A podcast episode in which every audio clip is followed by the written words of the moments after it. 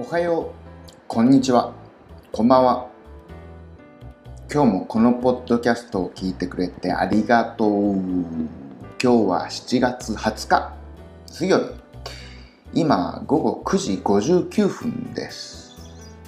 今日は朝曇ってたんですが、昼から晴れました。暑かったですが、えー昨日よりは暑くないと思います。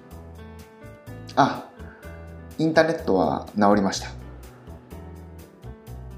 僕は毎週花を買ってるんです。バラですね。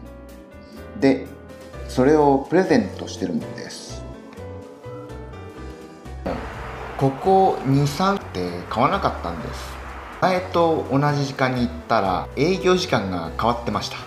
こういう時インターネットで確認しとけばよかったと後悔するんですよね。でも思い立ったらすぐ行動するタイプなんですよね。